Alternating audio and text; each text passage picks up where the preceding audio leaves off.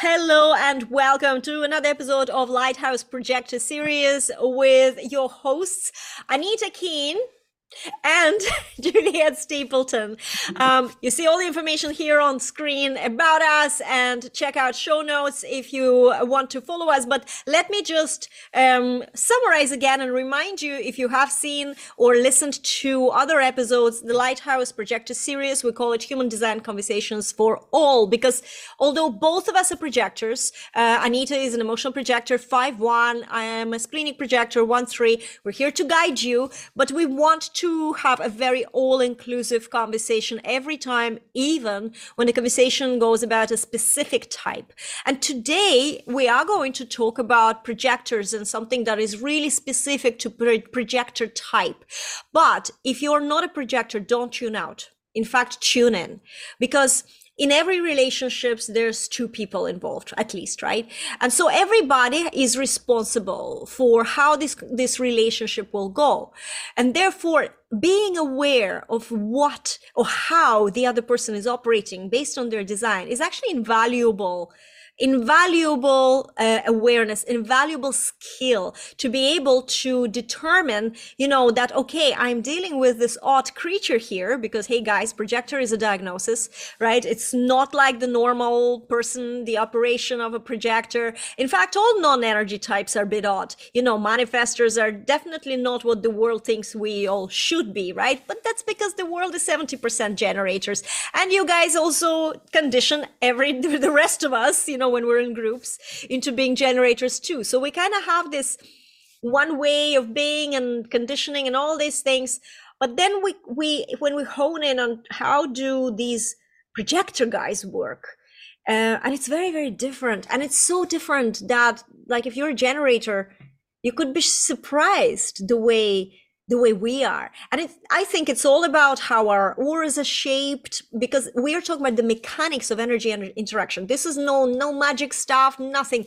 This is literally almost, it's not physical, it's metaphysical probably, but it's, it's, it's just the mechanics of how things interact, how they interject, and what happens when that interaction happens, energetic interactions between two people, what happens within both of them. Um, it was very interesting. Um, the uh, inspiration for this episode actually happened with uh, me posting on Facebook, and I had this like little contemplation about my personal relationships that I'm building now with a generator guy. And I find myself hyperfixating, and hyperfixating to a point of exhaustion. Um, I was married for twenty years before that. My husband passed away early in twenty twenty-three. And this domain is a completely, in a way, new domain. I forgot how to build a relation. I forgot how to date. I forgot how we interact. And what was became very, very obvious to me is that uh, I don't have a healthy approach to this. So I started asking myself why. Of course, I looked at everything. I looked at how my brain operates. You know, I have a suspicion of uh, being an A D H D person. So uh, there's fixation there, you know, obviously from that side. Um, there is inability to disconnect. There is the need for dopamine. There is a need for, and the dopamine that comes from connection to a very specific one. It's not like I just need to go and stimulate myself with something else. And, and it's like addiction. It really is like addiction. But then human design walks in, and Anita was the messenger of from the human design point of view. And she messaged me and said, Juliet, I have this great idea for another episode of Lighthouse Projector Series. And we should talk about this, because this is something that is very typical for a projector. Because of our aura is shaped, imagine like an ice cream cone, we are laser focused on the other. In fact, the existential question for a projector is, Uh, who is the other? You know, we are focused on the other. We are completely confused when it comes to ourselves, but we're so clear and we see within the other, but energetically we penetrate them. And so there, it creates this energetic cord. And Anita was saying, I would love to talk about this. I would love to talk about how can you separate from the other being a projector without a feeling that you have to, almost like black and white vision of things. You have to break up with the person. You have to cut everything and all connection because you're constantly, constantly, constantly connected with that person. And of course, guys, loads of things happen when we experience that kind of connection. You know, we started with the romance, and yes, love is in itself this magical, magical way of connecting to each other and, you know, almost responding to each other's feelings over distances. And, and this is, there's a lot of magic that's happening, not magic that it's not real, because it's absolutely real. But yes, there is that. But how do you detach? And some types, uh, generator types, are so much better at that. So much better at that. Manifestor types, so much better. They don't even need anybody. You know, reflectors, they're designed in a way that they're not going to be bothered. They can connect, or maybe they reflect the connection. Like I was married to a reflector for three years. We had lovely relationships. But was he as connected into me as I was into him? Or was he reflecting my connection? That was, that's an interesting question too. You know, so we just wanted to talk about this. And Anita, maybe I will ask you, and I know you said that in, in the voice me- uh, message that you left me that day when we planned this episode, I will remind you what I want to ask you. You said that some people like five wands, projectors, and people with certain gates are much more likely to kind of interject with another. So maybe we can talk about this. It applies to everyone, but there are sometimes, you know, people who are just more hooked up on others than, than others. Absolutely. There's, well, this, it's a complex subject, but if we start with the auras first, um, I remember when we were chatting, we were talking about our, the projector energy probing and the manifestor energy embracing, um, which both are very true. But what, what I, what I kept on thinking was, Uh, a temperature probe into turkey to see how cooked it was, right? I just kept on thinking of that actual interjection for us, right? Or that actual, but actually, but truly, that is kind of what emotions move us to do at times. When we're moving away from someone, we immediately feel a fear that, oh my God, you know, oh my God. And we jump into fear interaction instead of the connection, the beautiful connection that we ha- have with the other person. And when I say that, um, it's like, as you say, the separation and immediately feeling fear, as opposed to the separation and just regaining your own energy, reconnecting with your own energy in the knowing that you're going to meet that person next week. Like it's, it's not the end of the world. But what you're telling your body and your brain is, oh my God, he's going, he's gone. It's, you know, it's, and then I, that- I just have to, I, I'm going to interject very quickly. Yeah. Guys, one correction. I think, Anita, you just, I think you just miss sort of, you said manifestor enveloping energy. It's a generator enveloping energy. Manifestors, they're like, oh, yeah. oh, sorry. But, but that's meant- what you, we were talking yeah. about the generator versus uh, projector connection. And what you yeah. described actually is so, so accurate. In my experience, this is exactly what happens. My guy leaves, the door closes, and I break. Like I break, and he can go home and for a day or two feel absolutely happy that we had this connection, and he holds it and he's just absolutely incredibly happy, and he doesn't need to be in touch with me necessarily in this time. And yeah. I am dead because I am all in this anxiety and fear, and I need to connect, and it feels like an addict, you know, my drug yeah. is gone.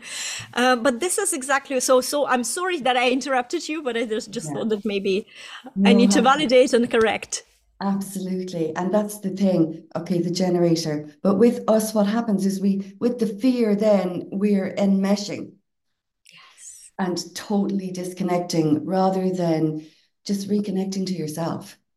And so as projectors, when we scan our connection instead of probe it, I think it's a healthier dynamic.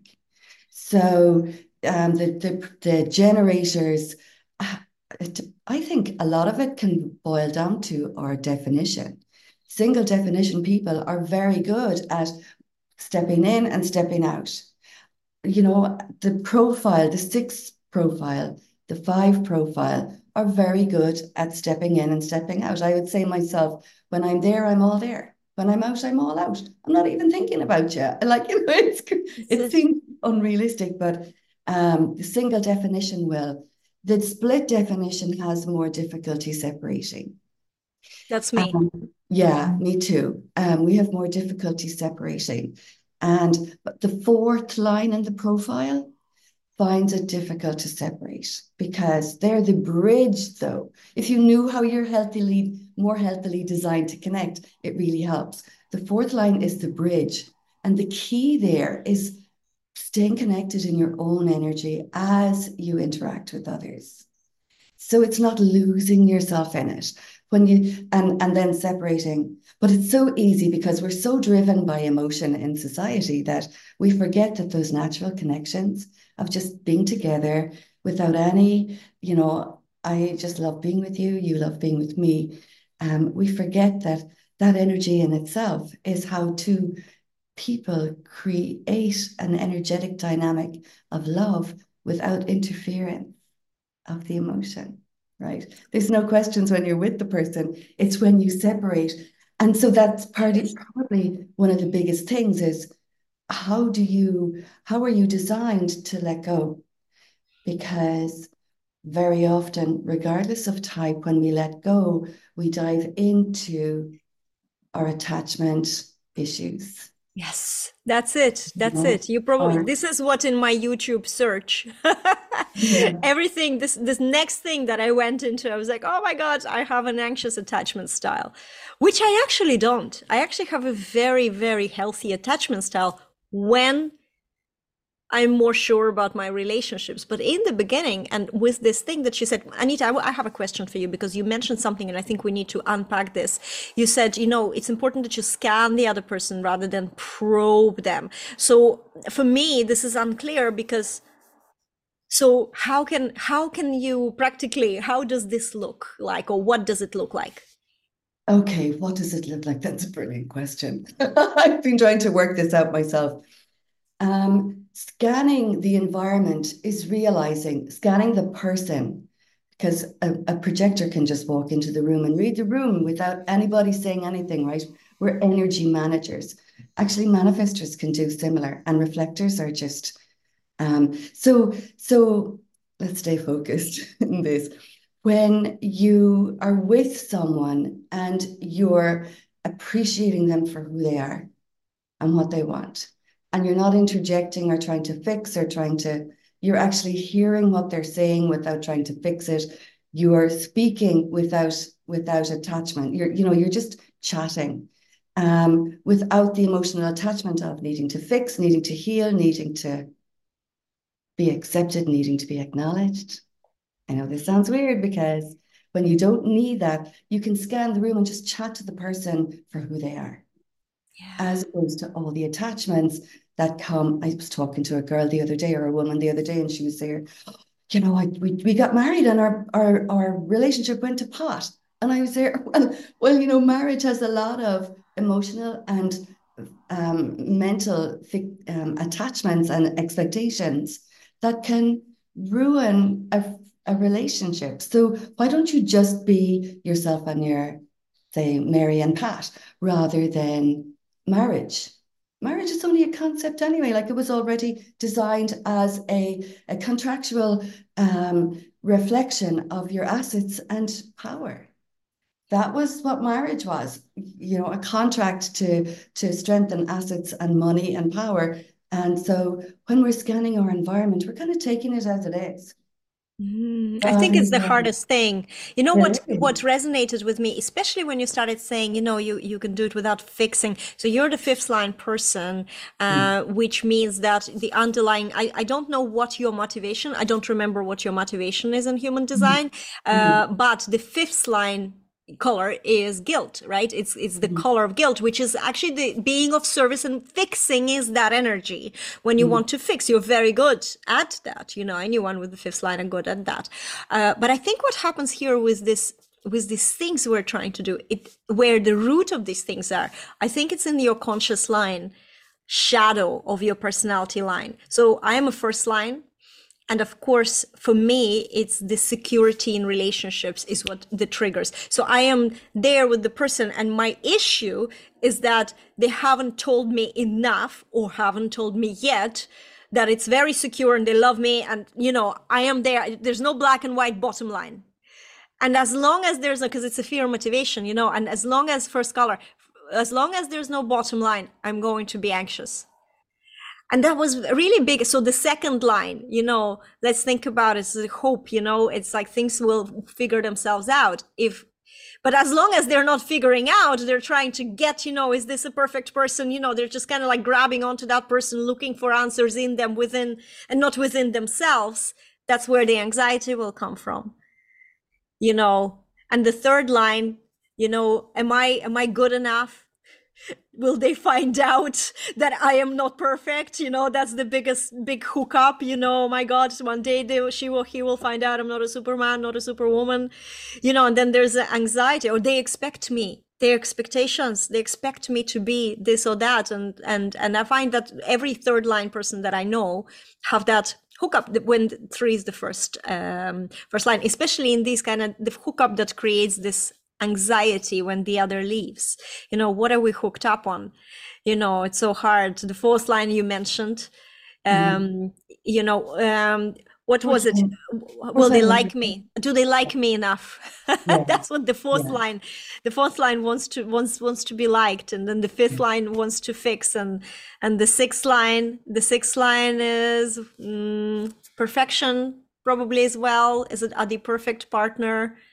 For me, yeah, do they see me? Line, yeah, the sixth line can be, you know, the three line for the first thirty years of its life.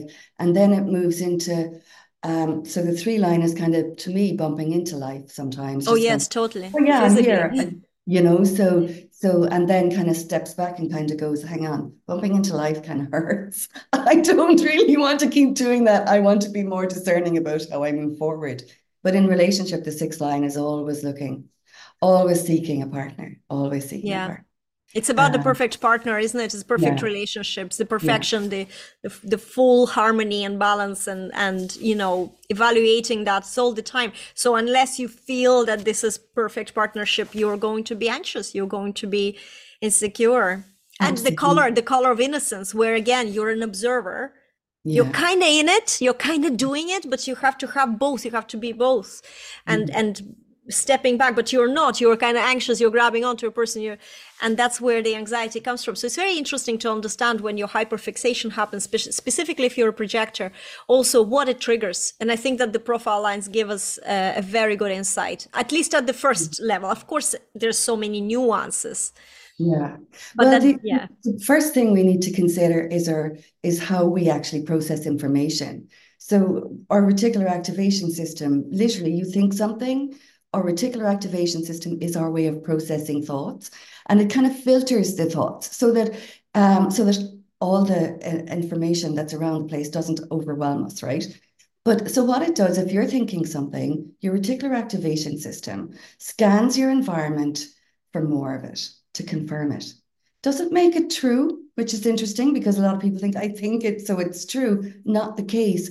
No. So when you're in, when you're afraid, you can be sitting on the couch thinking about something, and it, your body thinks there's a bear in front of you when you're anxious. Your body thinks you're in mortal danger. And so you're creating all these chemicals that seem to confirm that the fear is true.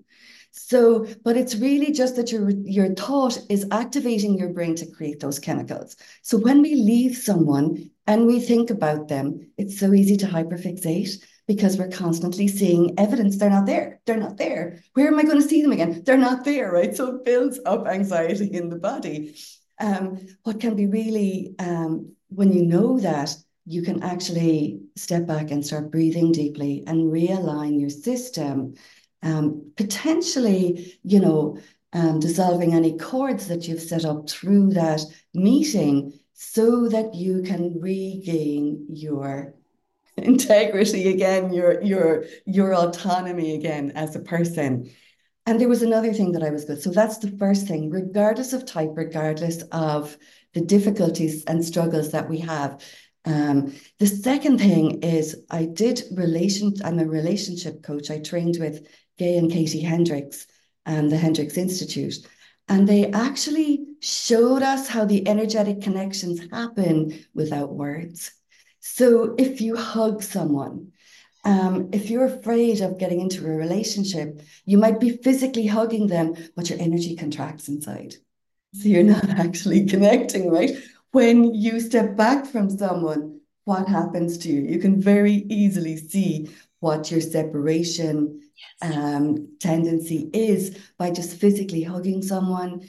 Um, if you have to hug someone heart to heart for maybe, I think it's about thirty seconds, and you start feeling the connection, stepping in, the love connection. And when you step back, do you contract? Do you stay expanded?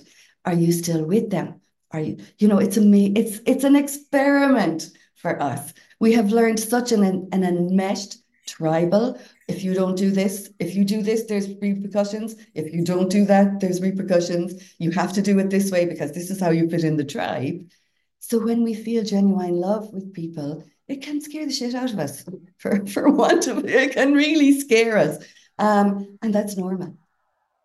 Yes, I know, not easy, but but it's it's really it's really is a special thing. Actually, while you were talking, I know that we we kind of jumped into the romantic relationship simply because that's what caused this whole thing. But I always make a connection, because I know a lot of people who are listening, this is not, we're not relationships coaches who are active coaches, right? We're talking about visibility, money, prosperity.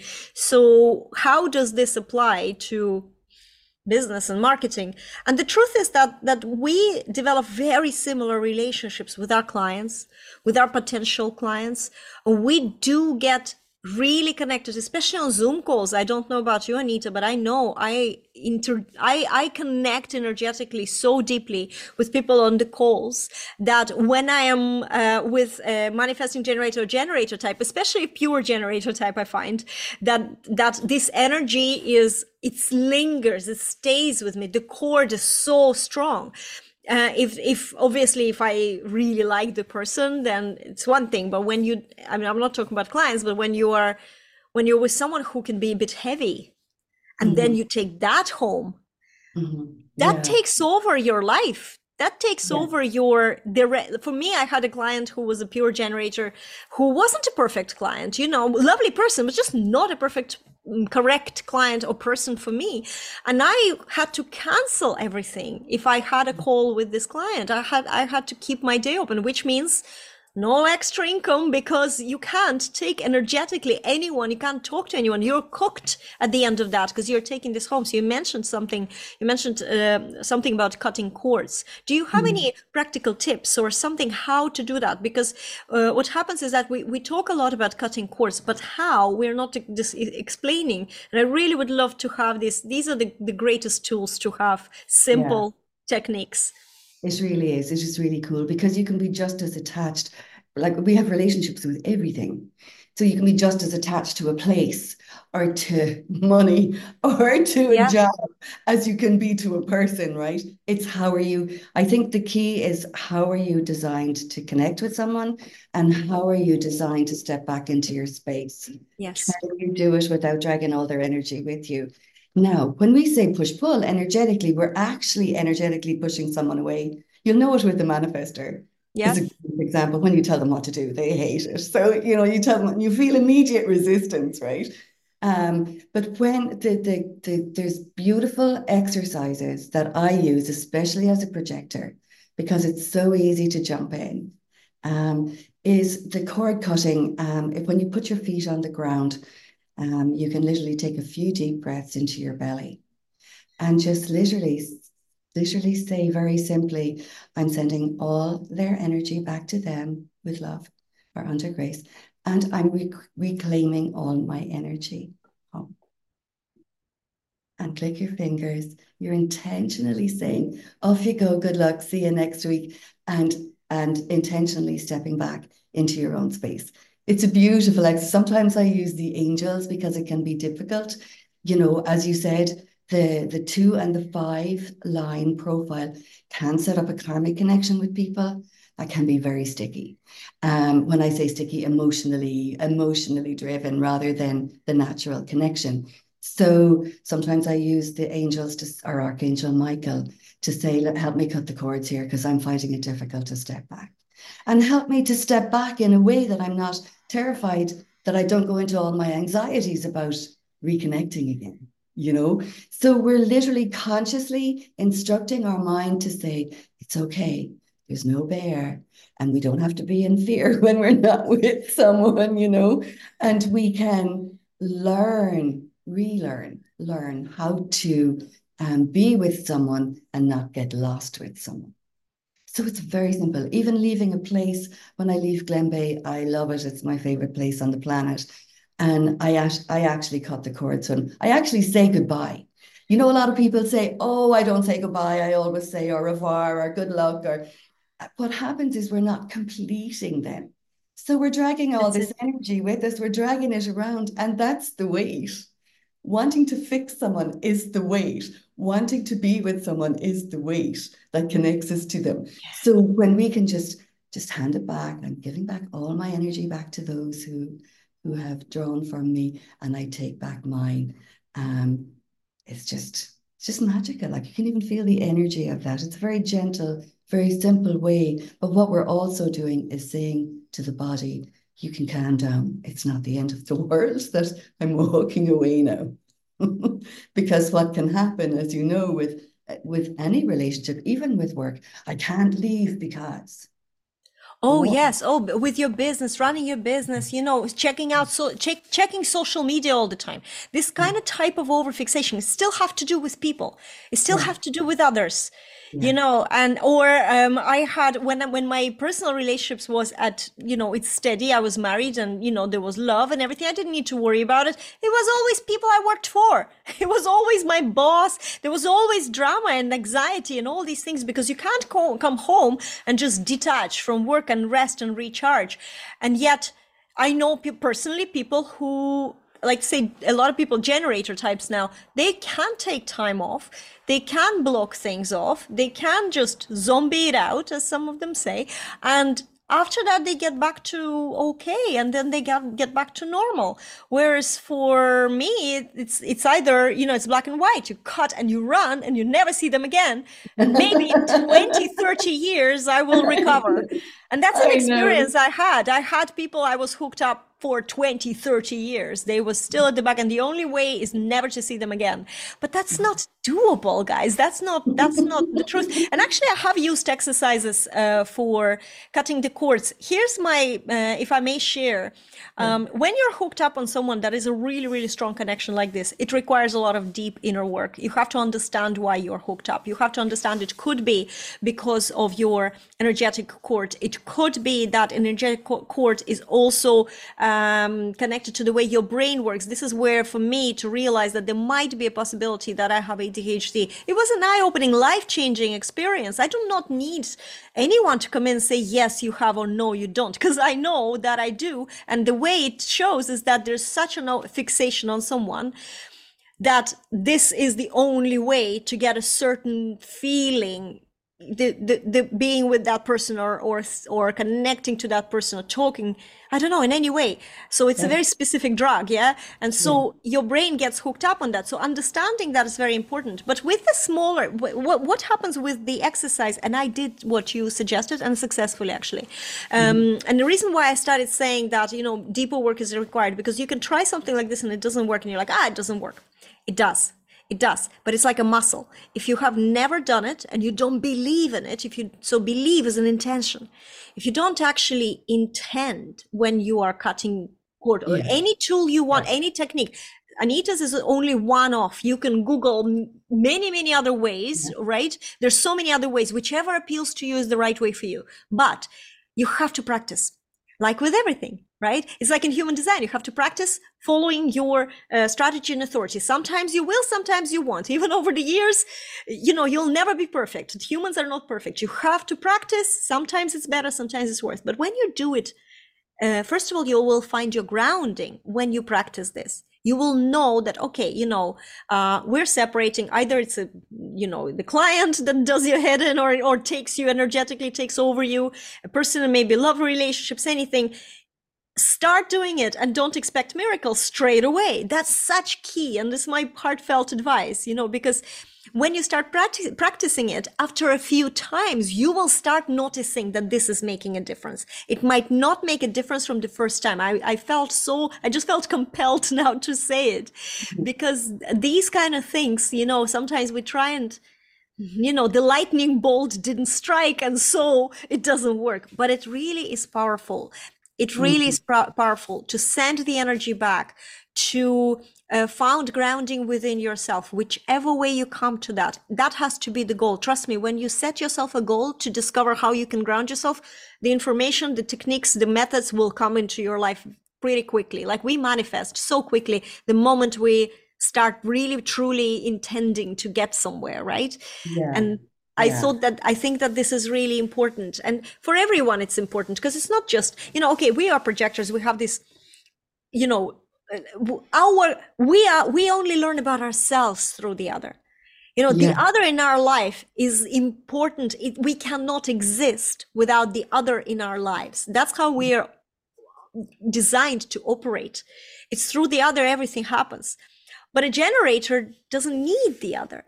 They're lovely, they're group creatures, they, of course, they, you know, they they they are creators, they need to mate, they need to create. So yeah, they're this kind of like a, you know, constantly dividing cell creature, uh, but they can be on their own.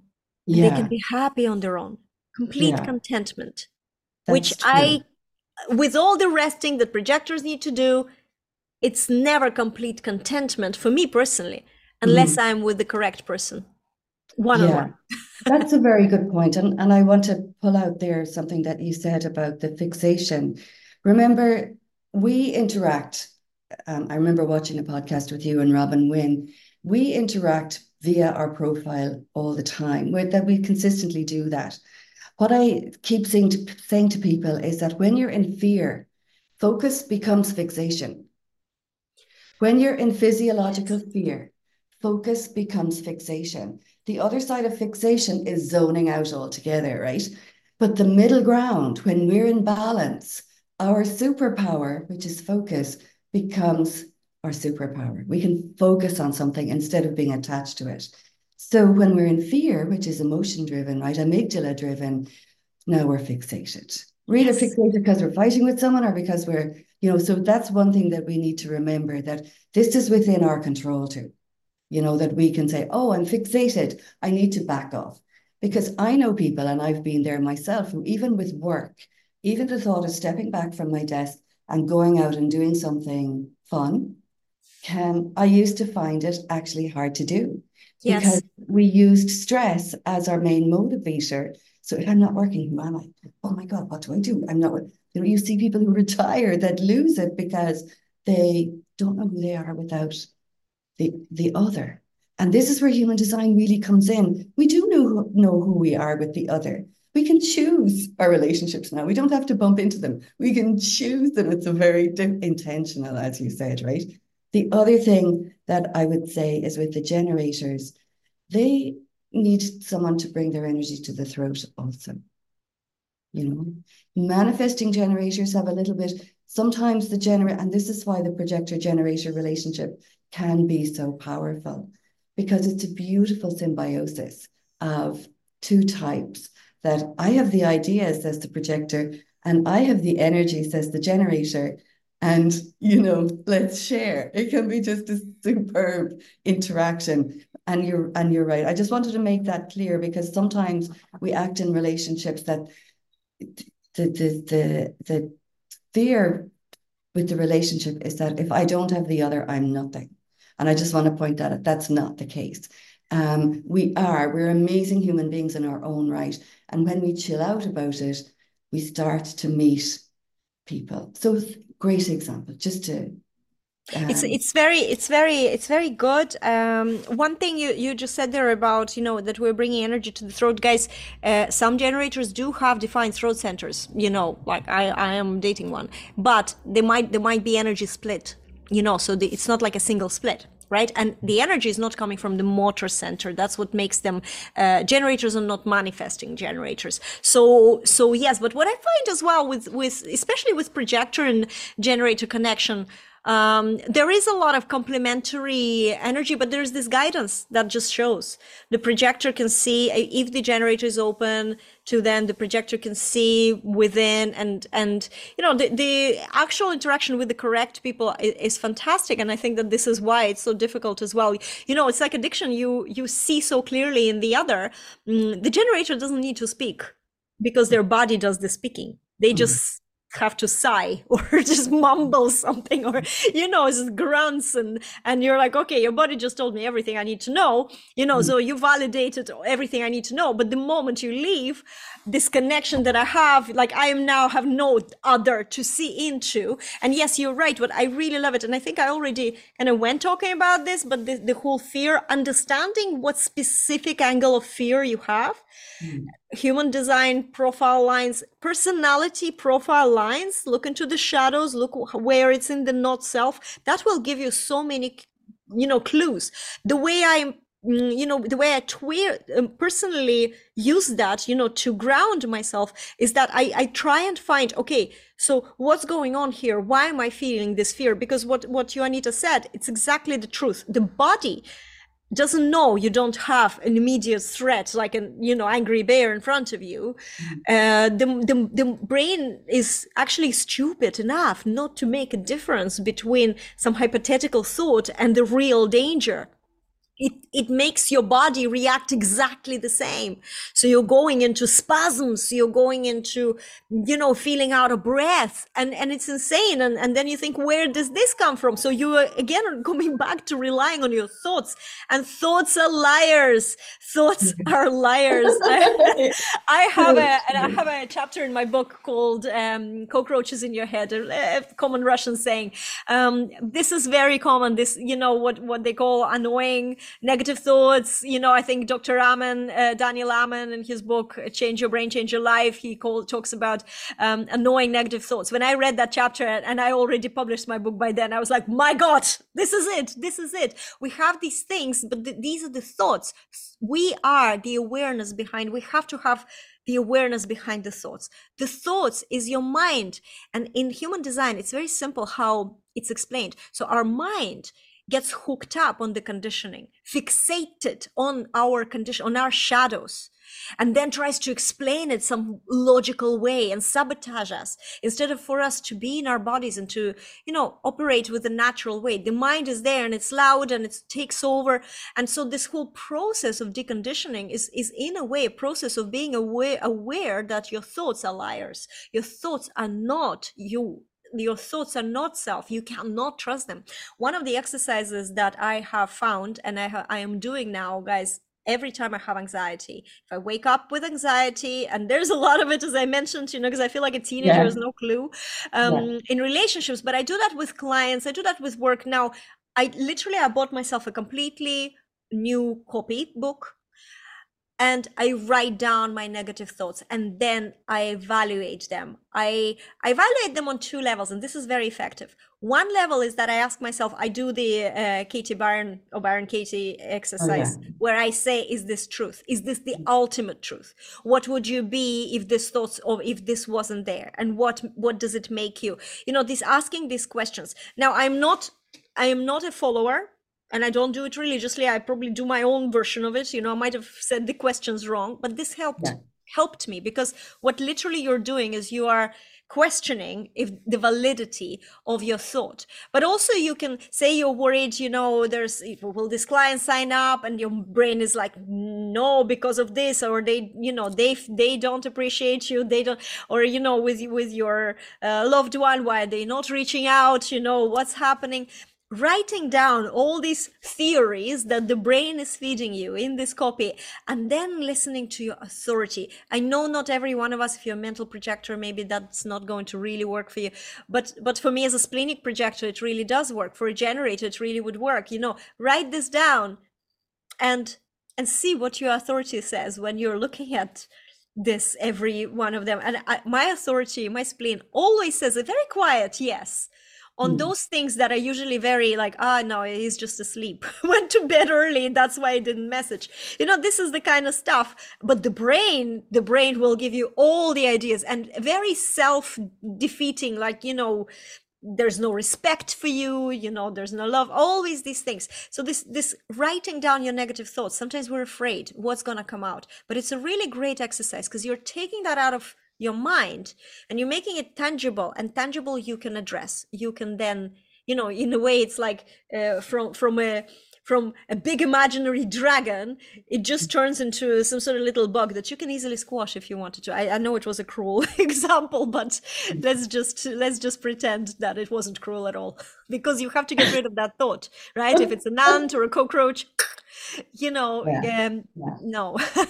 Exactly. Well, that's that's part of that's part of what I. That's a great exercise, by the way, and writing it down. Or if you are a mental projector, speak to someone. If you've defined it in Agile, speak to someone and ask them to speak it, you know, reflect it back to you. Because sometimes the story in our head is way bigger than the. Oh, than it's always way bigger. So, That's yeah, what we need we to think. remember. Um, exactly. To, one more thing I want to add. Uh, think about, so if you're a triple split, you're a tri triple split, uh, mm-hmm. Anita, it will be even harder for you. So it's not like splits are not all the same. You know, mm-hmm. the way we are connecting is not all the same. So I'm a small split or sing or basic split, what they call it. So I would be hooked up on one other person. It's very one-on-one. You know, with the triple split, there is more. It's not necessarily this kind of like a duality involved, you know, there is more to it, you know, you need to split all the, um, you to bridge all the splits, um, and then this, this energy will flow better. And, you know, and, and especially if you're with someone who maybe you have the single definition, then the clarity will come. It will become so much clearer instantly. I see that in action because, you know, I have, I have a friend who is a triple split. When we're together, the clarity in his mind, it's like everything is clear and easy. Mm-hmm. The moment we're separate, everything is a overthinking again. Exactly. That's that's really great to add, because the open head in Ajna overthinks because it wants to be certain. The divined head in Ajna is going all the time anyway. So I have some fab, fab exercises that I had to learn, because with the divined head in Ajna, um, we... learn we're designed to be certain. But what I found is that if what I've learned to be certain about isn't true for me, it can still snag up my energy, right? So the first thing, you know, just to know that your mind works regardless of type. Your mind will process information in its own unique way based on the gates that are activated, whether it's defined, whether it's open. And so knowing that, you can now kind of say, oh, when I'm fixated on something, it's for really good reason. It's because I'm trying to grasp for an answer, or, you know, I know what I do when I'm out of balance or when I'm in fear.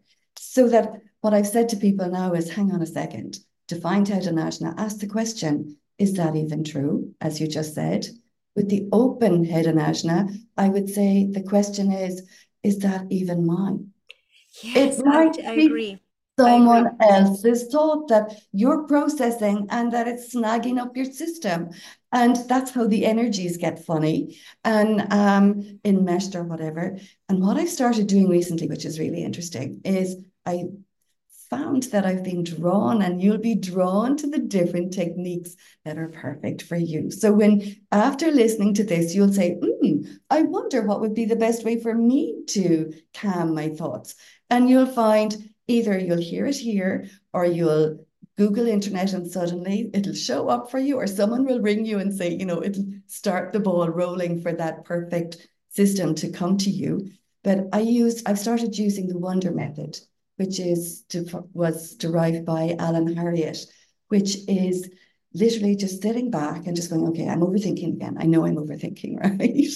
So sit back, taking a few breaths and just going, asking the question, I wonder what this energy in my body might be about, without needing to know the answer.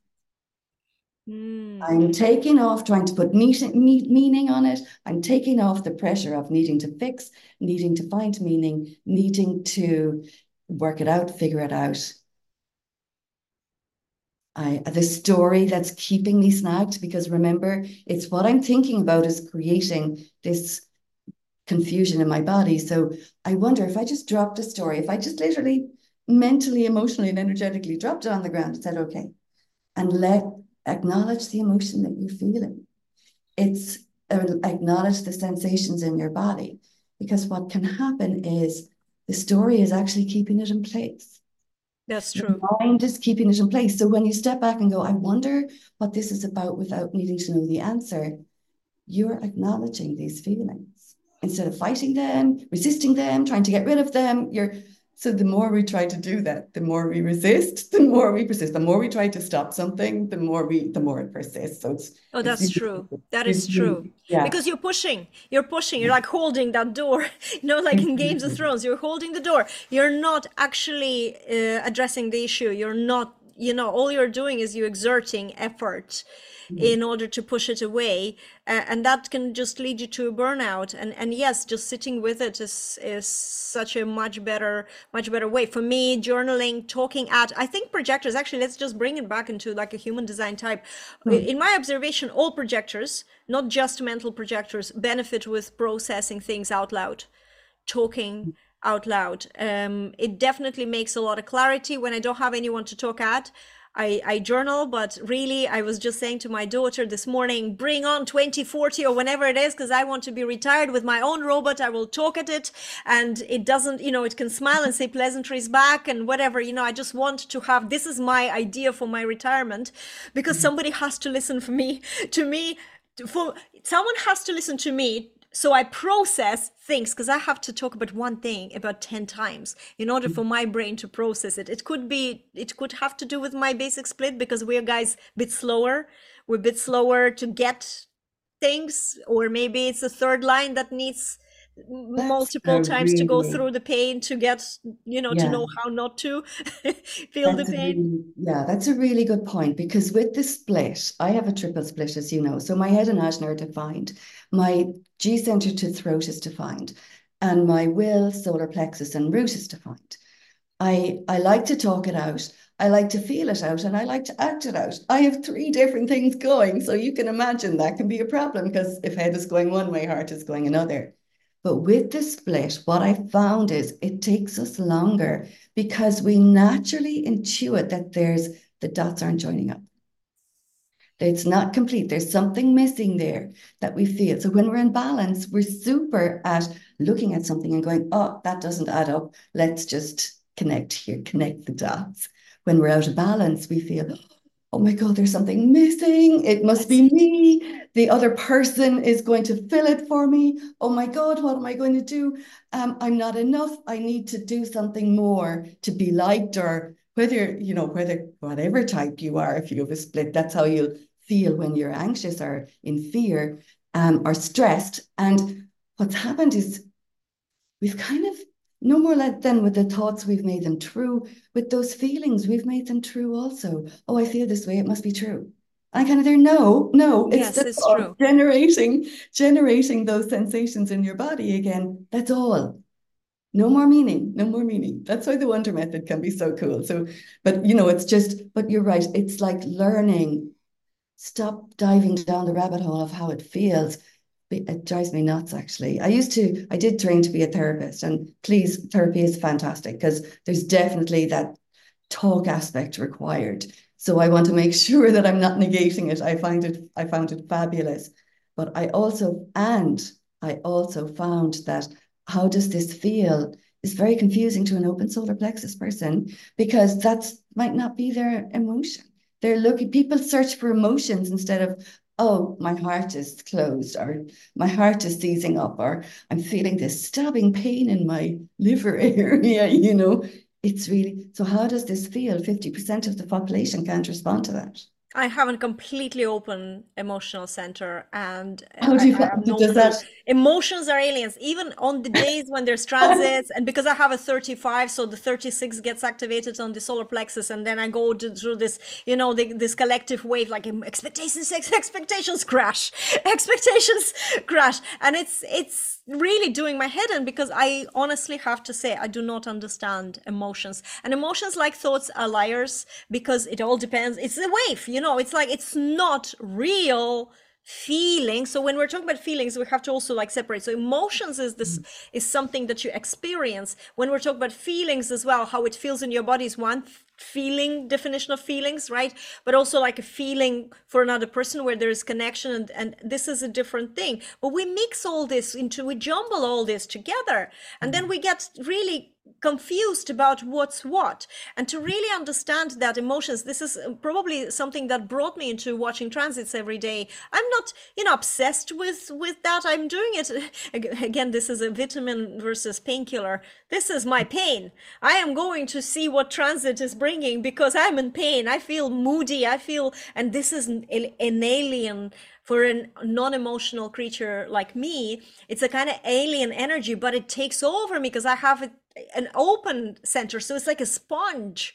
It takes mm-hmm. it all in, you know. So how can um, how can it be more of a filter?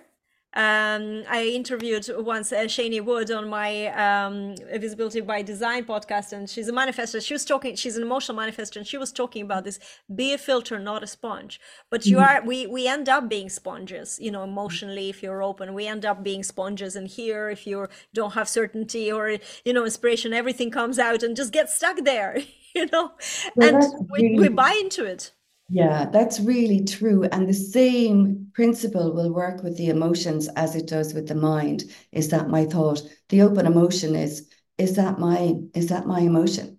Is that even mine? Because be a filter, not a sponge. I've heard that, and I'm there. Yeah, that sounds fab. Like, but how do you do it? Yes. So, you know, being, you could also say with, like we said earlier, I'm giving back all these emotions back to that person, because the emotional open person is very balanced. When, when someone is having a, a conniption or a blowout, the emotional person, or the non, the person who's open emotionally, can be really stable and supportive there. When they know the emotion isn't theirs, it's very easy. To me, I see the open emotion as the potential um, rock in the storm. You know, the the the res, not even the rescuer. That's But they can be the the eye of the needle, or the eye of the storm, where they kind of say, yeah, I see that, I acknowledge that you're really upset about this. Be upset, you know, without taking it personally, without needing. That's how we can filter and not absorb it, right? Not take it in. Um, we've been so used to, oh, I need to carry this. This started when we were kids, by the way, in relationships. Yeah. If our parents were upset or angry, we would try to take the energy to try to make them feel better. The kids only want the parents to feel better. But then what do we do with that? You know, I think one one important thing is, and, and and again, this brings to everybody, every we are also uh, resorting a lot to black and white thinking, you know. So it's not that you can be in with somebody who is an emotional or affected by emotions, and you Uh, you can't sometimes not take it in immediately, you know. So n- not saying it's that it's never going to happen, or how do you train yourself that you just don't? No, you will, but you recognize that you're doing this. This is, yeah. It's all about awareness. So when the moment you recognize, even if you initially reacted, that's also okay, you know, we're humans. You can you can pull back, you can correct. I think this whole thing, and this is perfectionism, guys, at its core. You know, we're like, oh my God, if I reacted, then that's it. You know, I am now affected, and and then you are on that roller coaster. You know, I don't like roller coasters. I do not mm-hmm. like them. But it mm-hmm. gives me this impression as if, you know, the moment you kind of gave up, and then you're like in that cart, and guard cart goes down, you have no control, but you have the ch- chance to get out. That was a stop there where you could get out and say, okay, I'm just going to watch you guys doing your stuff there. And I'm thinking, you crazy, don't want to be that, but I'll be there waving at you in support, you know, and that's what you want if you have this, this ability. Yeah, and it's something that you can train to do. I notice myself with open emotion and defined emotion. Defined emotion actually have quite a solid way of processing their emotions. And once you know what that is, like, it's very empowering, because you can say, oh, I'm just on a low on my wave, or, oh, that person has broken an agreement. Yes, I'm flipping. That's what I do, right? But with the open emotion as well, you have a process of shifting emotions. And when you don't know what that is, it can be really, it can be really devastating to a relationship, because that's true. The, the, what happens, what I notice with the open emotion, because I have a couple of them here in my house, is that they might pick up energy, the emotional energy from work. And they come to me and they innately know it's not their emotion, so they're trying to dump it somewhere. So they potentially try to poke me into an argument so that I can process the emotion for them, as opposed to recognizing, as you said, it's not that you won't ever feel emotions. Of course we'll feel emotions, but it's that when you know that, you can actually say, oh, hang on, is this emotion even mine? Okay, I don't want to tarnish, you know, I don't want to upset my relationship with someone else's crap, basically. So I need to learn a way of releasing that so that I can um, step back into. Very, very brilliant example of this is stress and work. Stress is fear and anger driven. Fear and anger are the emotions around stress, fight or flight.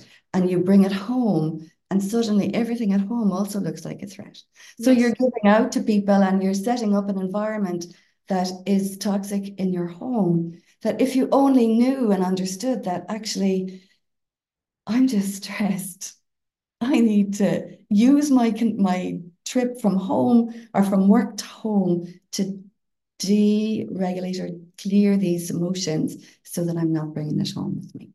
It's is, really. Is there any tools or techniques? Because I love I love that we're saying this, but I just want to give our listeners and viewers like practicals. Do you know of any tools? Because again, we're like, okay, I need to do that, but how, I don't know. And then it goes into one ear, comes out of the other. So we need to give them the painkiller. Absolutely. The painkiller for this one is brilliant. I, I call it, um, it's emotional freedom technique. It's tapping. It's like acupuncture without the needles.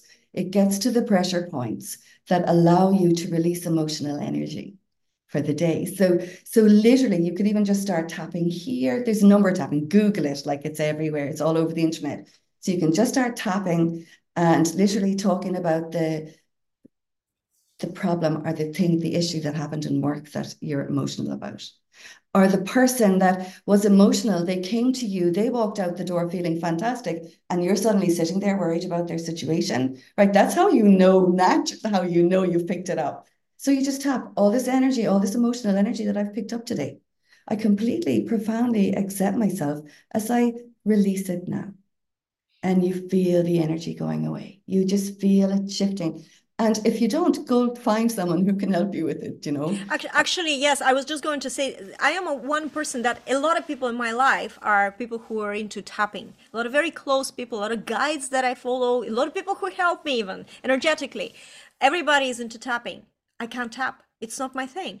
And I already gave up now trying because I just know it just doesn't call me. But I've discovered that there's some visual um, guided, like uh, guided meditations, visualizations with breathing, usually breathing involved, and then some sort of visualization that somehow is so much more powerful, and they calm me down and they allow me to uh, have even small ones. Sometimes, you know, you, you can have a longer one if you really need a total reset, or you can have a shorter ones.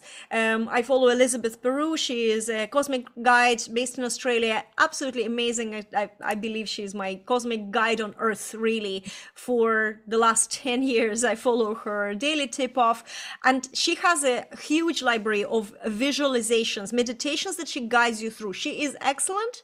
Um, she has a lot of stuff on Facebook. I am now like being like Elizabeth, but I need to show her this, you know, video and tell her, hey, Elizabeth, do something for me there. No, actually, yeah. No, she's already have done a lot. But what I'm saying is that you can find, like I found my thing that works, a person who gives me or, or maybe like a library or certain tool that works for me. So when I am in that pain, um, I, there's a couple of things that I already do even without listening to a meditation, because sometimes, you know, like you just need to remember these things. They, mm. they might be things that you don't need to speak. They might be things that you can do very discreetly because, you know, even tapping can be, you know, we, we all so conscious about what's going on in our environment. So you have to find what works for you, but there are things that you can, that work for you. And so I just mentioned Elizabeth Peru, go to her Facebook page. She does a lot of videos uh, mm-hmm. when she talks about, you know, the cosmic energies. If her voice appeals to you, please, please go and check out her meditations. She's absolutely brilliant, you know. So that's something that works for me I, as long uh, as, as well as the journaling and taking things out of, of my mm-hmm. head. you that's know, and really grounding. Good, yeah, that's a really good point. I remember running a stress management program for corporate at one point, and it had to be quick, easy solutions that were so simple, done in minutes. And yeah, it's understanding different people's learning styles. You'll find the one for you. I did a mind, I did body, I did emotion, I did energy, and, you know, it's all, all part of it. But one of the key things that I think is important to mention here is that the more you look after yourself and manage your inner, your balance, your health, your well-being, your, I, I have a daily practice to do this. The more you do that and know what your baseline is, the much easier it is to determine what's coming coming at you, to you, for you, with relationships, so that you can much more easily discern. It's when you're all cluttered up yourself and your fears and your anxieties that you can't tell your, uh, we would say in Ireland, your arse from your elbow, but you know, you, you can't tell your, you, you don't know which end is up. Um, so when you start taking responsibility for, for a daily habitual pattern that allows you to stay balanced, you really can really be quickly tuned in. Oh, that's not mine. Oh, that is. And you start playing with your relationships, playing with life, instead of being a victim of life. I, I love this. And, you know, we're recording this, uh, twenty twenty-four just started. twenty twenty-four is number eight in numerology. It's the eighth universal year. And it's an energy of balance. Uh, mm-hmm. It's also an energy of success and entrepreneurship, but only if you stay in balance. And what is it to stay in balance? It's not to overdo. So when you're, you know, over fixated on someone, whether it's work, whether it's relation, personal relationships, whether it's clients, whether it's how much engagement did your post get, whether it's, you know, you'll, you have this launch that's coming up. It always involves other people. That's why your anxiety is so high up. The moment you are too, too, too hyper fixated on that, you're out of balance. Yeah. You have to balance. And also, you know, it, it involves more than just that. You have to make sure that you physically, have you eaten well? One of the things that I noticed where my projector fixation on the other suffers more is when my wellness is compromised. When I'm so, you know, in my zone that I forgot to regularly eat that day, and I only ate once, and the next day I'm gonna I'm going to suffer. Same with my daughter, you know, we noticed this pattern. You know, the next day I'm gonna suffer because my anxiety will kick in double. You know, I, my body is now running on fumes. So uh, are you exercising? Are you physically active? Are you looking after the, this this other side? You know, so you maybe are working on your emotions, releasing all that, but you are forgetting that there's also physical. So the balance is so important. And and I find, and maybe it's because my my life's number is eight as well, so this is kind of mm. applies to my life generally. And I see that I see that and I go into extremes. But the moment you go out of balance, you're going really out of balance. It's not like a tiny little thing. You're literally there grabbing on, you know, to stay on that for your life or you're dead. And that's what happens. And you just don't want, this is a painful area. This is where you, the only person that will hurt will be you. One thing that you mentioned, and I think that maybe that's what we should wrap this episode up on, is the point of neutrality. The point of neutrality, you said baseline, find your baseline, find mm-hmm. where, where are you neutral? Because what I find is that we are all geared, and maybe it's a conditioning of some form, we're geared to be aligned, in quote marks, like aligned, right? And we feel like alignment is some sort of uh, ecstasy. It's some sort of like, I am super happy right now. I am all this, but but that's not what alignment really is. I think the alignment is actually the point of neutrality. This word keeps coming into my life ever since my husband was sick last year. And, and we, you know, my daughter always said to me, Mom, neutral, no like extreme sadness and this is the end, or oh my god, there's still hope. You have to, that's the only way to approach it. That's the alignment, because then from that point of neutrality you get clarity. Mm. And from the point of clarity, then everything is much more in your control. You are then becoming a filter, not a sponge. You are then able to say, okay, hang on a second, this is not mine. If you're not in a neutral position, you do not know, see, or can even get whether the question is yours, whether the emotion is yours. You just can't, you're too involved, you're too invested, you know. So this is where I find, and then you don't attach meanings. When you are neutral, you don't attach meanings, because you know what, not everything means anything. Not anything, not everything means anything at all, in fact, but we wanted to to mean something. So when you train yourself, and again, it's a muscle, and you will suck at it in the beginning, and it's going to be very difficult, and you will constantly try and attach meanings. But if you con- if you intentionally practice this, over time it becomes easier to go back to that baseline, which really is the point of neutrality. And from that point, it's much easier to cut that cord.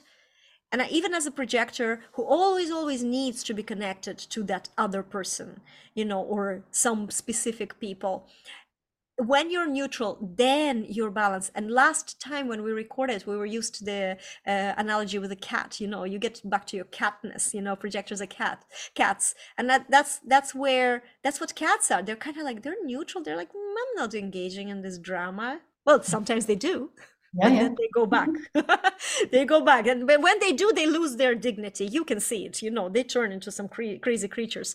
But it's not where. That's not where the main catness is, right? So, and I think that this this was very, very important for us. Um, no matter what you what you are, actually, there is something else comes in. When I started uh, introducing this episode, and I said, tune in if you're not a projector, because it's not just about a projector. And I was right. We were talking about a lot of things that maybe are not necessarily human design related. So maybe you didn't learn something, like we didn't teach you, although I think we said so many, we, we made so many connections with human design.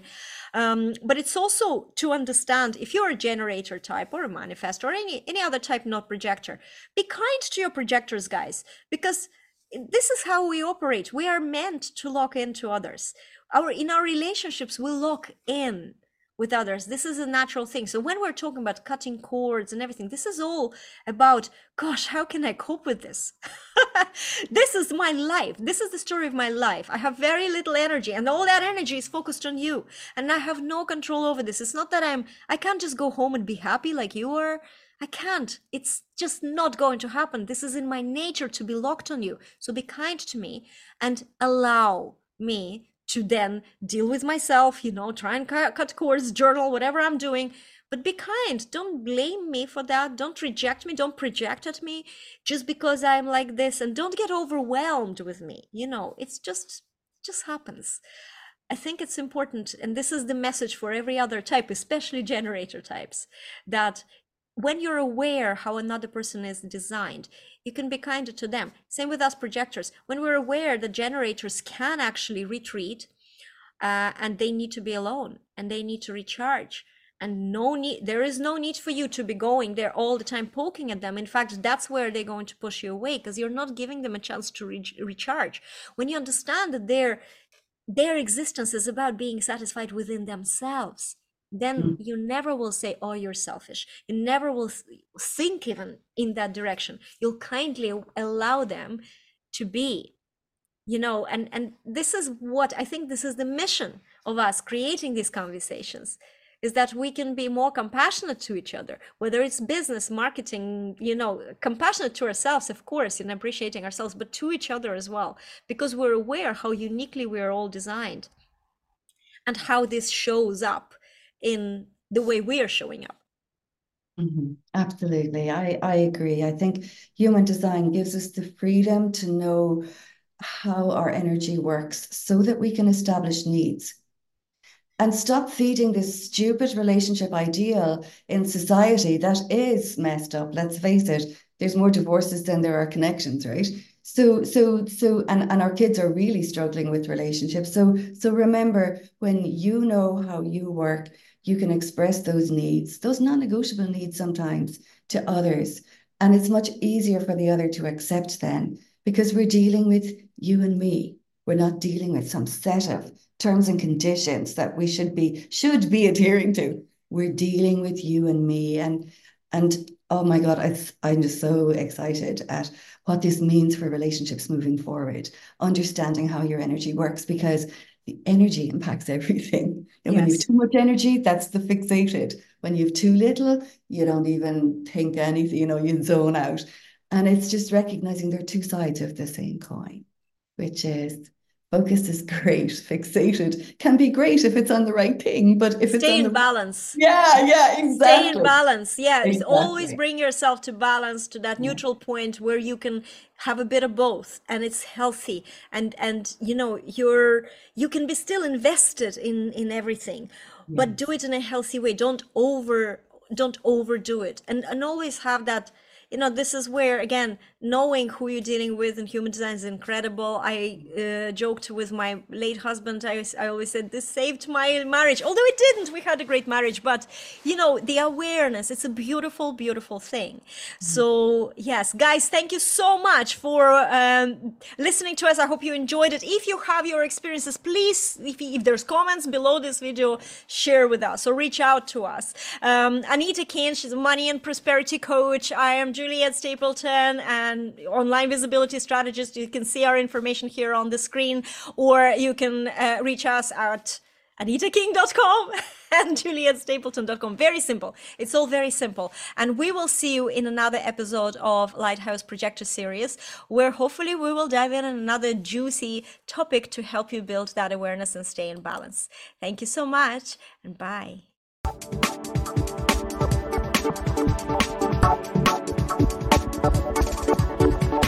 Thank